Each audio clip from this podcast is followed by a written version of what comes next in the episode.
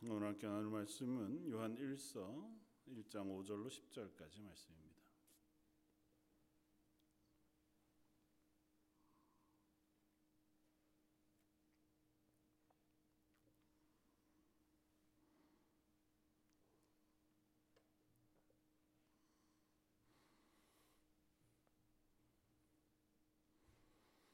요한일서 1장 5절로 10절까지 자, 예수님 한 목소리 같이 한번 봉독하겠습니다. 우리가 그에게서 듣고 너에게 전하는 소식은 이것이니 곧 하나님은 빛이시라 그에게는 어둠이 조금도 없으시다는 것이라. 만일 우리가 하나님과 사귐이 있다 하고 어둠에 행하면 거짓말을 하고 진리를 행하지 아니함 이거니와 그가 빛 가운데 계신 것 같이 우리도 빛 가운데 행하면 우리가 서로 사귐이 있고 그 아들 예수의 피가 우리를 모든 죄에서 깨끗하게 하실 것이요. 만일 우리가 죄가 없다고 말하면 스스로 속이고 또 진리가 우리 속에 있지 아니할 것이요. 만일 우리가 우리 죄를 자백하면 그는 믿부시고 의로우사 우리 죄를 사하시며 우리를 모든 불의에서 깨끗하게 하실 것이요. 만일 우리가 범죄하지 아니하였다 하면 하나님을 거짓말하는 이로 만드는 것이니 또한 그의 말씀이 우리 속에 있지 아니하니라. 어, 사도 요한은 성도들에게 편지하면서 뭐 그때 당시에 어, 말씀을 곡해하고 또 예수님의 십자가의 복음을 어, 자기들의 사상으로 변질시킨 이들 앞에 성도들이 어, 다시 한번 어, 믿음을 점검하고 하나님께 설악하시는 영원한 생명의 기쁨 가운데 서기를 어, 바라는 마음으로 편지를 씁니다. 그래서 처음 시작할 때 어, be real 그래서 우리가 믿는 믿음 그 부활하신 예수님의 그 복음은 진짜라고 하는 사실에 대하여 그리고 너희의 믿음은 과연 진짜냐고 묻는 질문으로 이 요한일서를 우리가 바라볼 수 있겠다 그렇게 이제 말씀을 나누었습니다. 그러면서 어, 사도 요한은 오늘 본문 가운데서도 우리가 이제 나누게 되겠지만 어, 성도들을 위해서 때로는 어, 부정적인 입장에서 어, 그들이 잘못하고 있는 것에 대하여 어, 질문하고 또 조금은 긍정적인 입장에서 다시 확인 재차하고 그리고 격려함으로 그들의 믿음을 다각도에서 한번 확인해보고 우리가 가지고 있는 신앙의 고백이 과연 무엇이냐 그 하는 것에 대한 질문을 끊임없이 어, 확인하려고 합니다. 그래서 요한일서 전체를 통해서 계속해서 확인하고 싶어하는 건 그거예요. 너희가 지금 가지고 있는 신앙이 진짜냐는 질문이고 그 온전한 신앙 위에서 하나님과의 사귐 계속해서 등장하는 그 하나님과의 사귐의 풍성함 속에 거하기를 바란다는 것이고 그 하나님과의 사귐의 풍성함 속에 있을 때 우리는 기쁨이 충만할 수 있다는 거죠. 그래서 우리가 가진 것이 무엇이냐? 하나님께서 우리에게 허락하시는 것이 무엇이냐? 다름이 아니라 영원한 생명이고 영원한 생명을 허락하신 그 하나님의 구원의 은혜를 놓치지 말 것을 이렇게 권면하면서 편지를 씁니다. 어, 그러면서 우리에게 그 하나님과의 사귐을 방해하는 여러 요소들이 있다고 하는 사실들을 지적하면서 어, 처음에 좀 부정적인 측면에서 우리가 하나님 앞에 올바로 서지 못하는 그러니까 우리의 믿음이 흔들리는 어, 숱한 어, 이유들을 한 서너 가지 이렇게 차례차례 좀 큰 폭으로 어, 설명하고 뒤에는 그것을 다시 반복해서 그런 것이 잘못되었다면 그러면 어떻게 할 것이냐. 하는 측면에서 다시 그 부분을 설명하면서 우리의 믿음이 하나님 앞에서 온전하게 서기를 권면하고 있습니다. 그래서 그 중에 오늘 첫 번째 어, 부분에 해당하는 어, 말씀. 우리가 하나님 앞에 서는 것 그리고 그리스도인으로 온전한 믿음을 갖는 것을 방해하는 첫 번째 요소는 우리의 죄의 문제라고 하는 사실을 지적합니다. 그러면서 어떻게 시작하려고 하냐면 지난주 우리가 살펴보았던 것처럼 하나님과 우리가 서로 사귀려면 하나님이 누구신지 알아야 한다는 것이고 어, 아주 단순하게 선언하자면 하나님은 빛이시다라는 선언으로 사도 요한 하나님의 하나님 되심을 설명해요. 그리고 하나님 빛이시라고 하는 선언은 거룩하시다라고 하는 하나님의 거룩하심에 대한 어, 어, 은유의 표현처럼 어, 설명하는 것이고 그렇다면 빛과 사귀기 위해서는 어둠 속에 있을 수는 없다라고 하는 입장에서 오늘 저희가 나누었던 어, 설명을 하려고 합니다. 그러니까 하나님 빛이세요. 어, 그러니까 어둠이라고 하는 죄 가운데 가는 우리 아니면 본성이 어, 죄의 본성을 가지고 있는 그러니까 우리는 그냥 가만히 있어도 어, 아주 선하고 착하기만 한 것이 아니고 어, 우리 속에 있는 본성 자체에 죄의 본성을 가지고 살아가는 태어난 사람들이어서 어, 욕심 혹은 죄의 숱한 본성들이 우리를 흔든단 말이죠. 그러니까 그 죄를 죄의 본성을 가지고 있는 우리가 빛이신 하나님께 그러면 사귈 수 있느냐? 그건 불가능하다는 거죠. 뭐 우리 거듭거듭 확인하지만 하나님은 그냥 빛이 아니라 완전한 빛이시거든요. 거기엔 어둠이 하나도 없으세요. 그, 그 앞에 우리가 어둠인 채로 죄를 가진 채로는 도무지 그 하나님 앞에 설 수 없습니다. 그 우리는 결코 하나님과 사귈 수 없는 존재라고 하는 전제를 가지고 우리가 하나님과 사귐을 얻게 하시기 위하여 우리의 죄를 하나님께서 사해 주셨다는 거잖아요. 누구를 통해서 예수 그리스도의 십자가의 죽으심을 통해서 우리의 죄를 다 어, 사해 주시고 빛을 그 죄라고 하는 무게의 어, 짐을 다 어, 우리에게 벗겨 주셔서 우리에게는 예수님의 생명을 대신 우리에게 허락해 주셔서 이제 빛의 사람이 되게 하셨다. 그래서 이제 우리는 하나님과 사귐이 있는 존재가 비로소 되었다고 하는 사실을 먼저 선언했단 말이죠. 그런데 오늘 보면 이렇게 이야기합니다. 만일 우리가 하나님과 사귐이 있다 하고 어두움에 행하면 그럴 수는 없지 않겠느냐 하나님 빛이세요. 그리고 그 하나님과 우리가 사귄다고 하는 게 내 그리스도인으로 산다는 것입니다. 그러니까 아주 단순하게 표현하면 난 그리스도인입니다. 교회를 출석하고 난 하나님을 믿습니다. 그리고 어, 하나님이 나를 구원하셔서 하나님의 자녀 삼으셨습니다는 고백을 가지고 있는 사람인데 정작 그 사람의 삶을 보면 여전히 어둠 속에 있어요. 어, 그렇다면 네가 말하는 그 말을 어떻게 믿을 수 있겠느냐는 것입니다. 그러니까 뭐 이때 당시에 음, 예, 사도 요한이 편지를 쓰던 당시로 따지자면 주로 영지주의자들은 좀 더 노골적이었으니까요. 그는 하나님을 안다. 나는 아주 신비한 지식을 가졌다. 그래서 나의 영혼은 이미 그 놀라운 지식을 가지는 상태이기 때문에 구원을 받았어요. 육신은 아무것도. 육신이 행하는 죄는 나의 영혼에 아무런 영향을 미치지 않아. 그래서 그가 그들이 하는 행동은 그냥 남들이 보기에 부도덕한 삶을 살아가도 아무렇지도 않은 척 한단 말이죠. 그러니까 노골적으로 설명하는 거예요. 나는 그리스도인입니다. 그런데 노골적으로 나는 그 죄 가운데 거할 수 있다라고 얘기한다면 그건 거짓말이라는 거예요. 그럴 수는 없다는 겁니다. 그래서 비유로 설명하는 거예요. 하나님 빛이세요. 근데 우리가 그 빛이신 하나님과 교제하고 있다고 하면서 나는 어둠 속에 계속해서 살아갈 수 있느냐?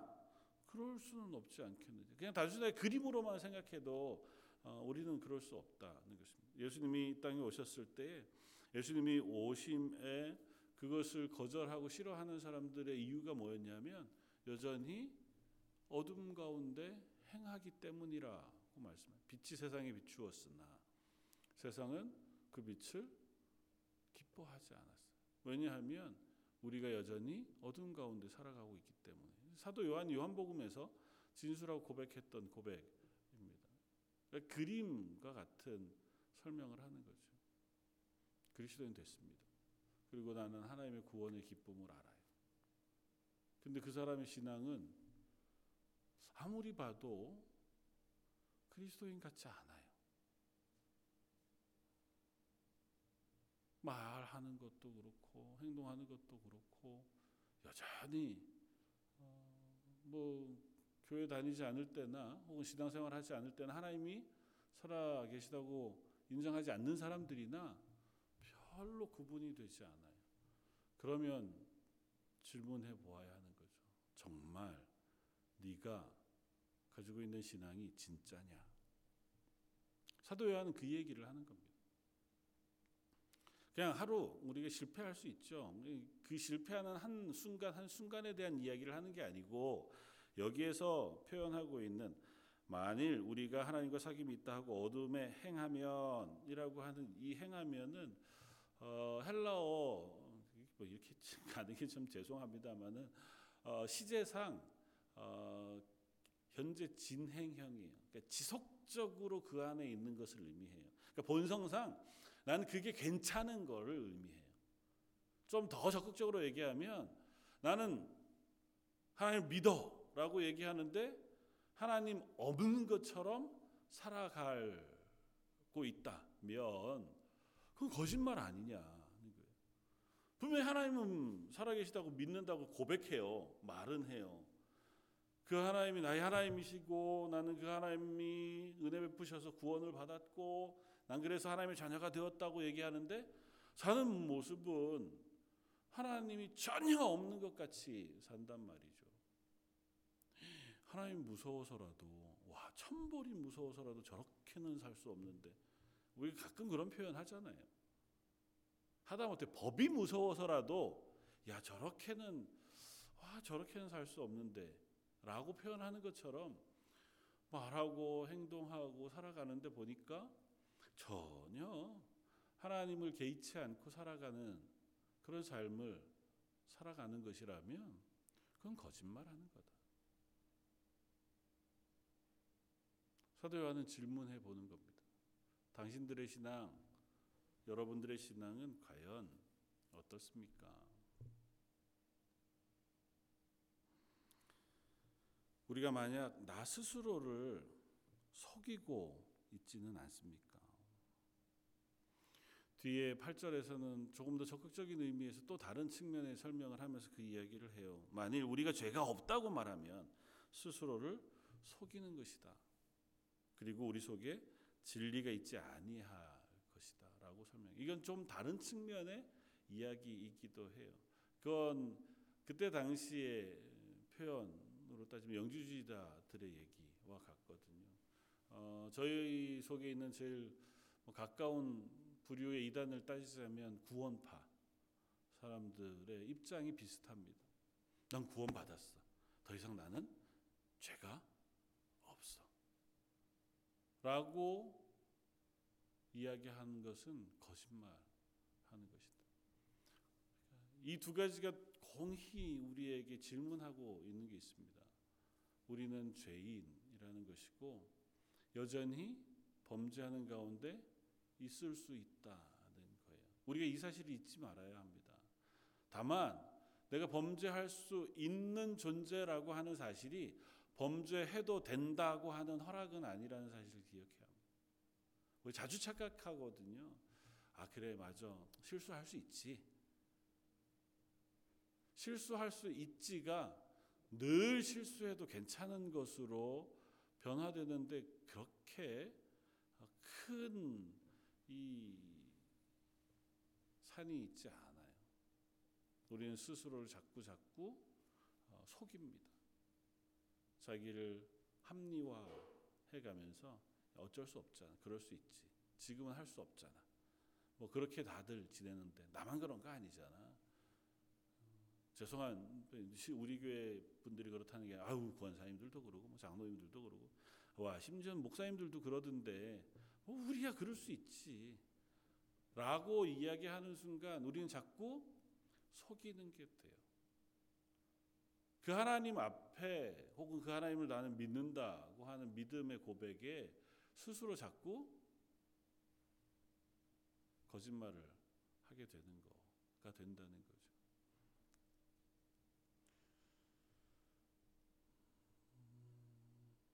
그리스도인도 실수할 수 있습니다. 그러나 그리스도인이 범하는 죄는 성화의 가정 가운데 일어나고 있는 넘어짐이에요. 지속적으로 그것이 괜찮은 상태에서 끊임없이 어둠 가운데 거하며 그것을 기뻐할 수는 없습니다. 죄를 범하기는 하죠. 그러나 그 죄가 반드시 그리스도인에게 있어서는 아픔의 이유가 되고 그 상심의 이유가 돼 절망의 이유가 되었습니다.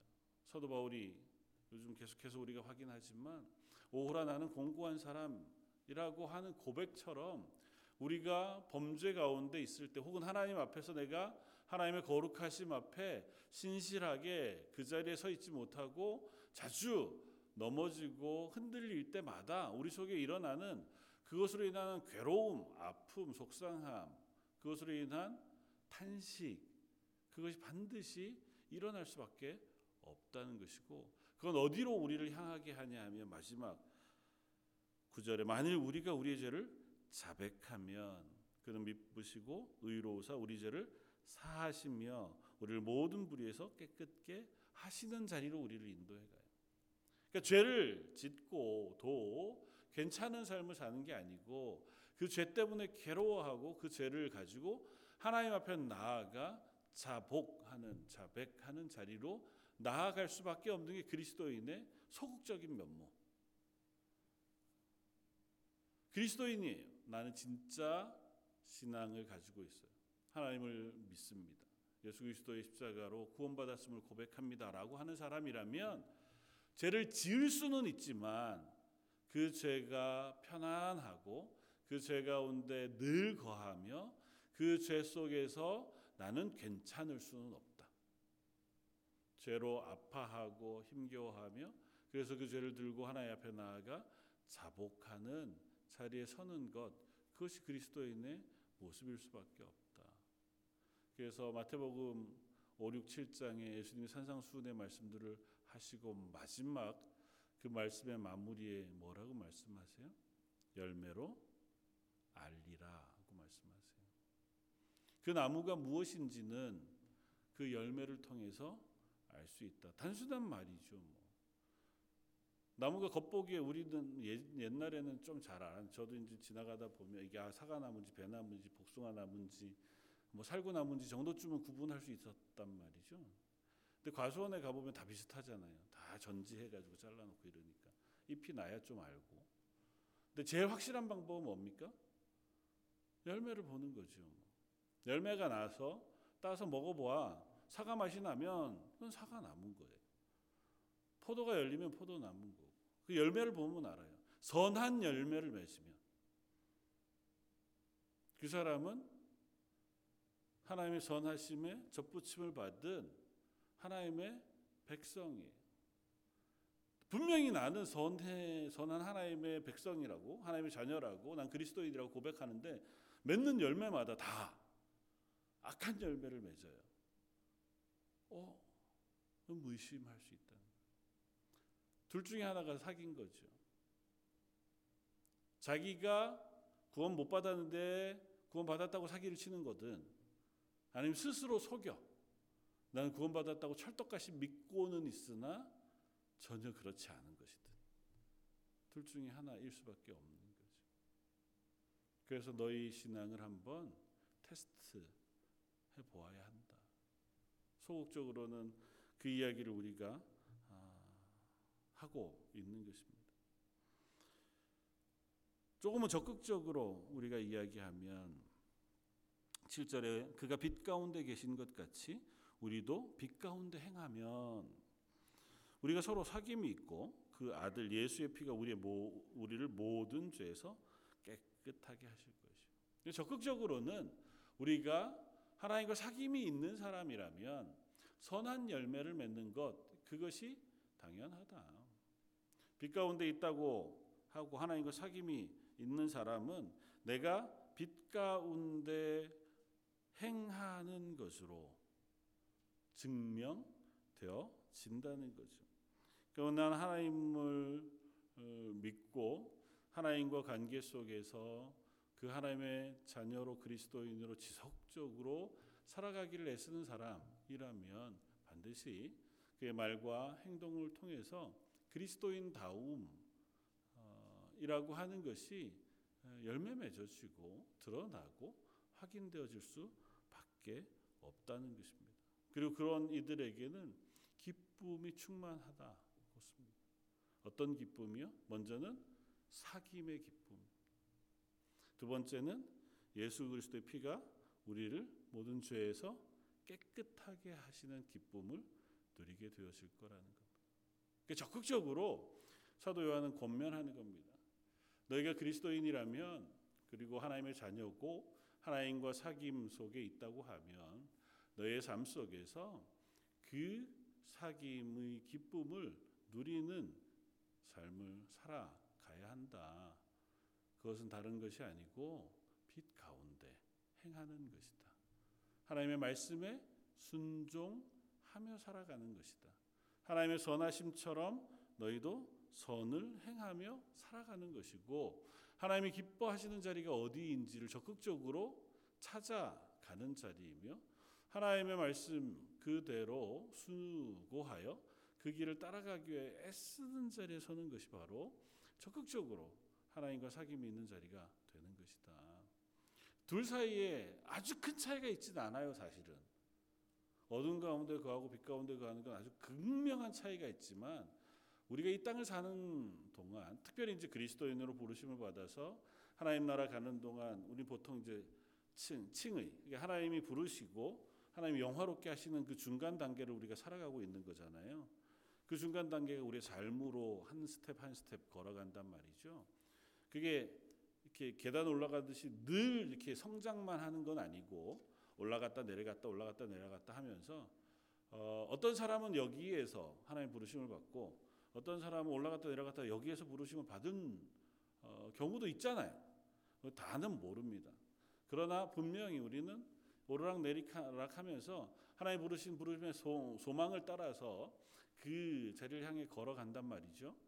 그런데 그 걸어가면서 우리가 빛 가운데 거하느냐 어둠 가운데 거하느냐라고 하는 질문을 할 때 이 둘 사이가 명확하냐 그렇지 않다는 거예요. 어쩌면 아주 종이 한장 차이처럼 우리는 이 사이를 왔다 갔다 하고 있는지도 모른다는 사실을 기억해야 합니다. 다른 사람들이 보기에는 그게 잘 구분이 안 될 수도 있을지 몰라요. 스스로는 확인할 수 있습니다. 스스로는 이 사이에서 때로는 실패할지라도 내가 하나님을 인식하고 있느냐, 그렇지 않느냐는 대단히 큰 차이가 있어요. 만약에 그리스도인임에도 불구하고 여전히 어둠 속에서 넘어진 채로만 있을 수 있느냐, 있을 수 있습니다. 죄송하지만 그럴 수 있어요. 그러면 구원을 받을 수 있을까요, 그 사람은? 받을 수 있겠죠. 왜 부르심을 받았으니까. 그럼 그 사람은 뭘 못 갖는 걸까요? 어, 그래도 구원받을 수 있, 으면 아, 그러면 제가 그냥 이 땅 가운데 막 살다가 죽어서 뭐 구원받죠 뭐. 그러면 우리가 뭘 뺏기는 걸까요? 하나님과의 사귐의 기쁨을 빼앗기는 거예요. 하나님은 이미 이 땅 가운데 하나님의 나라, 하나님의 백성으로 부르셨어요. 그 하나님의 나라, 하나님의 백성에게는 하나님과 사귐의 기쁨을 알려주셨고 그 하나님이 주시는 은혜와 기쁨의 충만함이라고 하는 것들을 우리 속에 채우시기를 원하세요. 그건 하나님과 사귈 때에 얻어지는 거거든요. 그런데 여전히 나는 하나님의 부르심을 받았는데도 내 기쁨의 만족은 이 세상에서 하나님 없이 살아가는 사람들이 기뻐하는 것에 머물러 있다면 얼마나 안타까운 일이겠냐고. 정말 죄송한 표현이지만 이 땅에 살아가는 많은 그리스도인들 중에 과연 얼마나 많은 사람들이 그 기쁨보다 더 큰 하나님과 사귄 하나님이 주시는 기쁨의 충만함을 누리며 살아갈까? 질문해 보면 아, 뭐 가능하면 많았으면 좋겠습니다만 잘 모르겠어요. 왜냐하면 우리가 교회 안에서도 여전히 우리의 대화의 많은 내용들이 이 세상에서의 기쁨의 문제일 경우가 참 많거든요. 여전히 이 땅에서 무엇을 먹을까 무엇을 입을까 또 어떤 것을 내가 많이 가지고 노후에는 어떻게 평안할까 가 우리의 관심에 집중되어 있지. 하나님의 말씀 가운데 주시는 은혜의 충만함 또 하나님 나의 하나님 되심으로 인하여 감사함.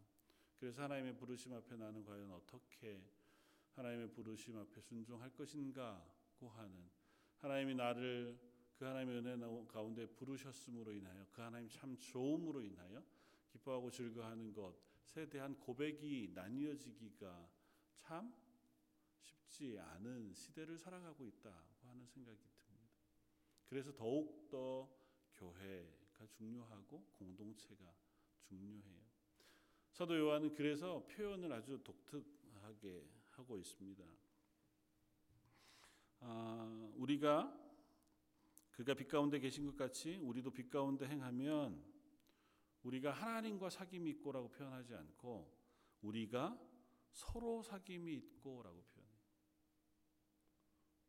하나님과 사귐이 당연히 있죠. 그러니까 하나님과 사귐이 있으니까 빛 가운데 행하는 거니까 그런 사람들에게 어떤 기쁨이 우리에게 또한 있냐 하면 우리 같은 구원을 받은 같은 하나님과 사귐이 있는 사람들 사이에 사귐을 통하여 주시는 행복과 기쁨을 하나님께서 주신다는 거예요.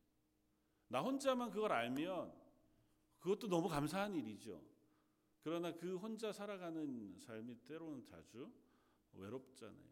그리고 그것이 늘 우리의 삶의 어, 한 부분에 어려움을 줍니다. 그래서 교회로 우리를 하나님께서 모으셔서 서로 같은 말을 하고 같은 고백을 하는 사람들의 사귐을 통하여 그 기쁨을 더 충만하게 해 주시겠다는 거거든요. 그래서 교회에서 코이도니아 사귐의 기쁨이라고 하는 것은 그냥 우리가 잘 알고 많은 시간을 함께 보내며 함께 음식을 나누는 것으로 교제하는 것의 기쁨의 충만함에 그치는 것이 아니라 같은 신앙의 고백과 같은 말씀의 묵상을 나누는 것, 서로 함께 기도하며 서로를 위로하고 격려하는 것, 서로 함께 손을 맞잡아 이 땅 가운데 우리가 넘어지고 실패하는 문제에서 더 좌절하지 않도록 끌어주고 함께 회개의 자리에 서고 함께 격려하여 믿음의 자리에 서도록 하는 그 사귐의 기쁨을 하나님께서 우리에게 채우시겠다는 거거든요.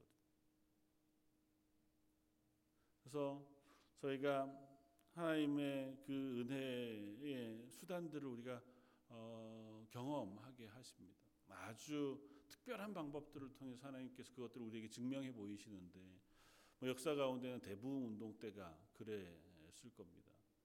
어, 그때 그들은 함께 모여서 예배하고 찬양하고 회개하고 기도하고 그곳에서 음식을 나누어 먹고 또 그곳에서 뭐 서로 어, 잘못되어진 것들을 바로 고치고 그리고 그 실제로 그 도시 자체가 변하고 그 도시의 문화 자체가 변화하는 경험을 하게 하시거든요. 그것이 너무 큰 기쁨이 되어서 그 안에서의 기쁨과 감격을 다른 것으로 대체할 수 없는 우리의 인생 가운데도 그랬던 적이 혹 없으십니까?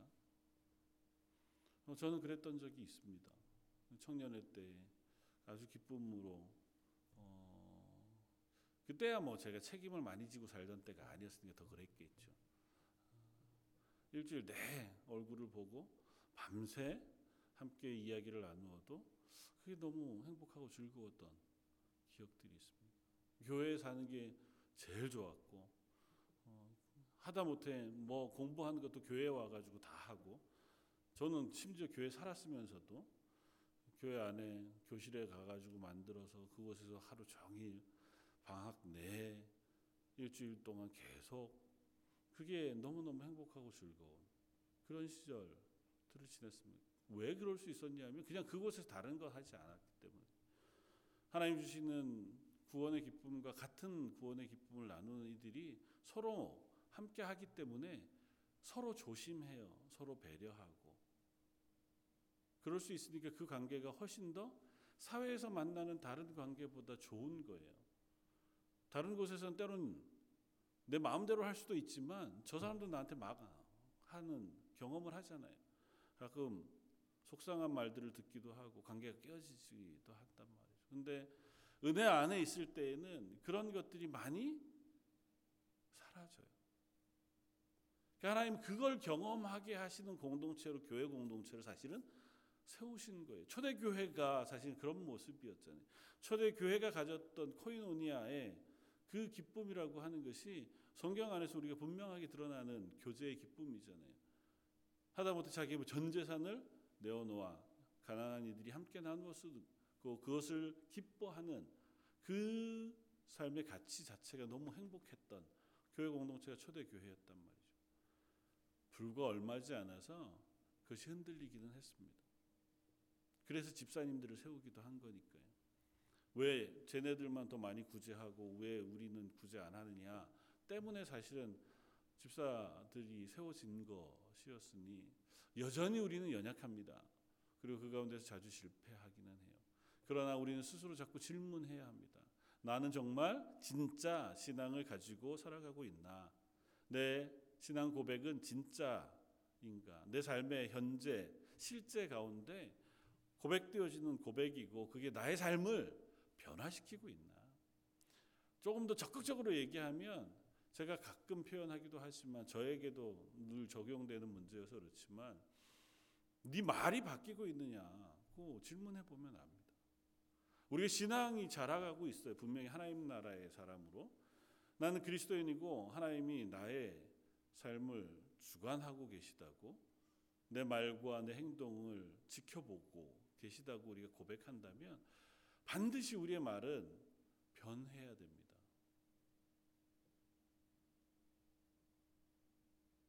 내 기분 그대로, 내 감정 있는 그대로. 아, 난 원래 생긴 게 그래. 난 말은 거칠어 뒤끝은 없어. 그것도 괜찮죠. 말도 그런데 뒤끝까지 있으면 더 나쁘죠. 근데 기왕이면 뒤끝도 없으며 없으려면 말도 좋으면 좋잖아요. 왜냐하면 나는 뒤끝이 없지만 들은 사람은 마음이 상하거든요. 그게 어떤 사람에게는 아주 괜찮지만 또 어떤 사람에게는 영향을 미칠 수 있는 문제이기도 하거든요. 사실은 어, 우리의 신앙의 그 모든 것들을 다 드러내주는 척도는 아니지만 우리의 행동을 살펴볼 수 있는 시금석 중에 하나가 우리의 말이기도 해요. 그래서 내가 행동하는 행동, 내가 하는 말, 그것들을 우리가 조금씩 조금씩 살펴보면서 정말 하나님 앞에서 나는 하나님의 빛 안에, 빛 앞에 서 있느냐고 하는 질문을 끊임없이 할 필요가 있고, 그리고 그 질문 앞에서 분투하여 싸우는 게 필요합니다. 그리스도인은 죄가 없는 사람이 아니에요. 그러면 우리가 여기 표현대로 하면 내가 만약에 범죄하지 아니하였다 하면 하나님을 거짓말하는 사람으로 거짓말하는 자로 만들어요. 우리가 죄가 없으면 예수님께서 우리의 죄를 위해 죽으실 일도 없었고 또 예수님이 나를 위하여 십자가에 돌아가신 사실을 믿는 순간 나는 그 순간부터는 완전히 거룩해져서 이후에는 죄를 짓지 않는다. 그것도 거짓말인 거죠. 범죄할 수 있습니다. 범죄할 수밖에 없고 다만 그리스도인은 달라요. 뭐가 달라요? 죄와 싸웁니다. 내가 범죄하는 것과 끊임없이 싸우며 살아가도록 하나님께서 우리를 불러내셨어요. 그러니까 죄 때문에 그것으로 인하여 아파하고 그것과 분투하여 싸우며 그 싸움 때문에 하나님 앞에 나아가 내 죄를 자복하고 하나님의 은혜를 구하는 자리에 서며 그래서 어떻게 해요? 겸손하게 된다. 내 힘으로 죄와 싸워 이길 수 없으니 내 속에 있는 죄성과 싸워 이길 수 없으니 하나님 앞에 무릎 꿇고 하나님의 은혜를 구하고 하나님의 도우심을 구하는 자리에 설 수밖에 없고 그래서 찬양처럼 두 손 들고 하나님 앞에 나아가서 하나님의 은혜를 구하고 하나님의 도우심을 구하는 자리에 설 수밖에 없는 것이 우리의 모습이라고요. 그게 우울하거나 슬픈 이야기가 아니에요. 그렇게 할 수 있는 게 기쁨이라고요. 그렇게 함으로 우리 속에 뭘 회복하시겠다고요? 하나님의 구원의 기쁨을 회복하게 하시겠다고요. 죄 사함의 기쁨을 우리에게 허락해 주시고 그 하나님과 사귐이 있는 하나님이 주시는 은혜가 하나님이 우리에게 허락하시는 기쁨이 우리 속에 부어지는 경험을 하게 하실 거라고. 그것 없이 살아갈 수 있습니다. 앞서 표현했듯이 그래도 구원받을 수 있는지 모르겠습니다. 그러나 분명한 건 그러면 하나님으로부터 부어지는 은혜와 하나님과 사귐의 기쁨은 결코 이 땅 가운데 우리가 누리지 못한 채로 그리스도인으로 살아갈 수 있는지 모릅니다. 그러면 그렇게 얘기하겠죠. 그리스도인이긴 한데 전혀 기쁘지 않은 그리스도인이긴 한데 전혀 감사가 생기지 않는 그리스도인이긴 하지만 차라리 교회 안 다니는 게 훨씬 행복할 뻔 했어 라고 얘기하는 사람이 될지도 모르겠습니다. 바라기는 저와 여러분들이 하나님 앞에서 하나님 저희가 하나님의 빛 가운데 거하는 사람이게 해주십시오. 분투하여 내 삶을 살펴보고 하나님 은혜 앞에 서기를 기뻐하며 계속 해서 하나님 나라 갈 때까지 쉬지 않고 싸워 하나님의 은혜 가운데 있기를 힘쓰는 그리스도인 되게 해주십시오. 하나님 저의 힘으로 할 수 없으니 하나님이 도우시고 하나님의 은혜 베풀어 주셔서 강제해서라도 우리를 하나님의 은혜 앞에 놓아 주십시오. 그렇게 기도하는 저와 여러분들 되시기를 주님의 이름으로 부탁을 드립니다. 다시 한 번 더 기도하겠습니다. 아, 하나님 빛이시라. 하나님 거룩하시다. 고백하고 저희는 그 하나님의 존전 앞에 하루하루 그 하나님 앞에 살아가는 사람인 것을 고백합니다. 그 하나님 빛 가운데 거하는 것이 기쁨이기를 원합니다. 그 하나님 앞에 살아가는 것이 감격이고 감사이게 하여 주옵소서. 저희의 죄인됨 연약함은 한없이 우리를 좌절하게 하고 우울하게 하지만 그 위에 덮으신 하나님의 은혜가 너무도 커서 그 하나님 앞에 서는 것이 너무도 감사하고 기쁜 저희 런던 제일장독의 모든 성도들 그리고 이 수협에 나온 모든 성도들의 일주일이 되게 하여 주옵소서. 오늘 말씀 예수님 이름으로 기도드립니다.